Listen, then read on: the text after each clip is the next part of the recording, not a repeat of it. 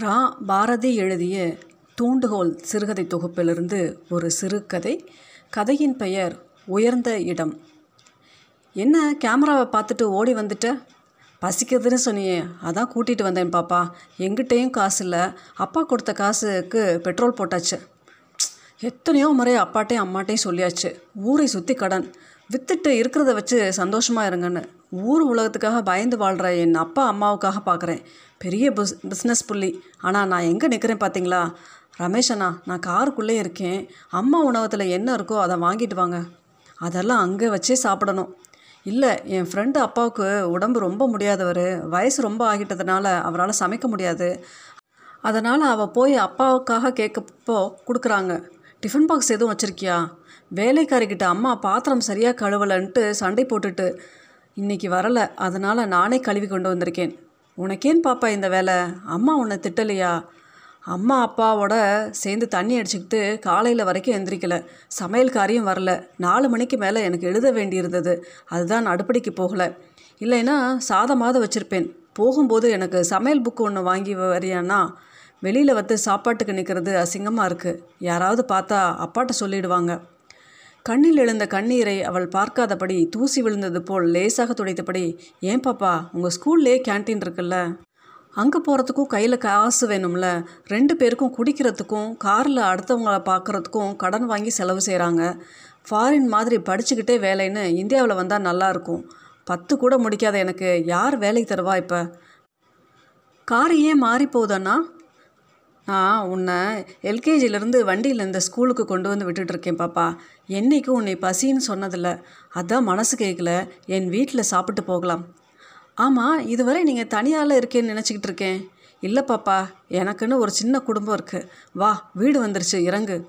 சுஜின்னு கூப்பிட்டு எனக்கும் வயசாகுதில்ல. இல்லை பாப்பா. எனக்கு அப்படியே கூப்பிட்டு பழகிடுச்சு. நீ கல்யாணமாகி புள்ள பெற்றாலும் நீ எனக்கு பாப்பா தான். கௌரி யார் வந்திருக்கா பாரு? எட்டி பார்த்த கௌரி சுஜி வாமா வந்து உட்காரு என்றாள். வீட்டை சுற்றி பார்த்த சுஜி அலமாரியில் இருந்த மதர் தெரசாவை வைத்த கண் வாங்காமல் பார்த்தாள். நடுவில் ஒரு தேவதை ட்ரெஸ் போட்ட எட்டு வயது பெண் பாப் தலையுடன் சிரித்து கொண்டிருந்தாள். அண்ணா இது யாரு? இது என் பொண்ணு. இப்போ எங்கே? கடவுளுக்கு அந்த பொண்ணை ரொம்ப பிடிச்சி போச்சான் அதான் பூமியில் ப்ரைஸ் நிறைய வாங்கிட்ட. என் கூட வந்து இருந்துக்கோன்னு கூட்டிக்கிட்டார். உன் ஸ்கூலில் தான் பாப்பா. உன்னோட ஒரு வயசு கம்மி. இருந்தா உன்னோட பேசிகிட்டே இருந்திருப்பா அவள. சுவரில் தொங்கிய ஃபோட்டோவை வெறித்தான். வா பாப்பா டைனிங் டேபிளில் உட்காருன்னு சொன்ன கௌரியை முதன் முதலாக பார்த்தாள். வீட்டில் பரப்பி வைத்திருக்கும் ஹாட் பேக்ஸ் ஆடம்பர கண்ணாடி டம்ளர் வெள்ளி பழத்தட்டு என பார்த்து பழகிய கண்களுக்கு பரப்பிய வாழை இலை சாப்பாடு அவளுக்கு புதிதாக தெரிந்தது. அதைவிட கௌரி பரிமாற காத்திருந்தது புதிதாக தெரிந்தது. சுஜி எனக்கு பியூட்டி பார்லரில் வேலை இருக்குது நீ போய் வேலைக்காரிக்கிட்ட சொல்லிட்டு சாப்பிட்டுக்கோ என்ற குரல் மனதில் ஒலித்தது.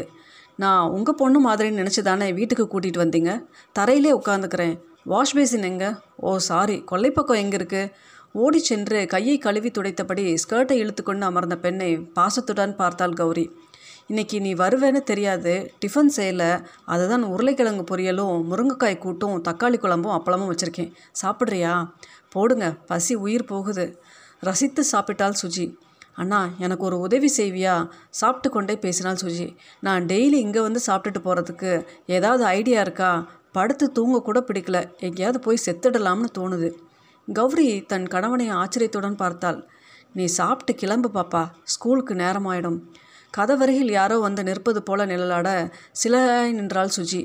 அப்பா என்று உச்சரித்த சொல் தொண்டைக்குள் பயத்தால் குளறியது நான் அப்போவே நினச்சேன் இவ்வளோ போய் இங்கே கூட்டிகிட்டு வந்திருக்காரே. அவங்க குடிச்சா உங்களுக்கு என்ன? உங்களுக்கு இனி வேலை வெளியில் தேட வேண்டியதுதான். அழுத்து கொண்டாள் கௌரி.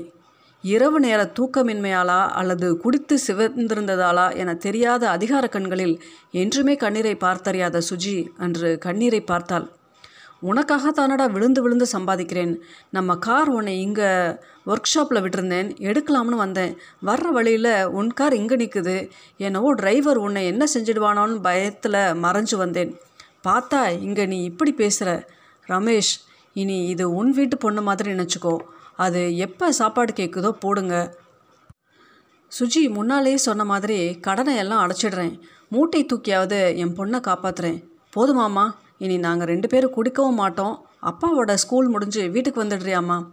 பன்னீர் ரோஜாக்களை யாரோ தனது தலைமையில் கொட்டியது போல உணர்ந்தாள் சுஜி. இதோ சாப்பிட்டு வரேன்ப்பா. ஆண்டி நல்லா வச்சுருக்காங்க. நீங்களும் சாப்பிட்றீங்களா ஐயா? சும்மா இருங்க. அவர் எவ்வளோ வசந்த இடத்துல இருந்து வந்தவர் அவர்கிட்ட போய். உசந்த இடங்கிறது பங்களாவிலையோ போகிற கார்லேயோ இல்லைம்மா.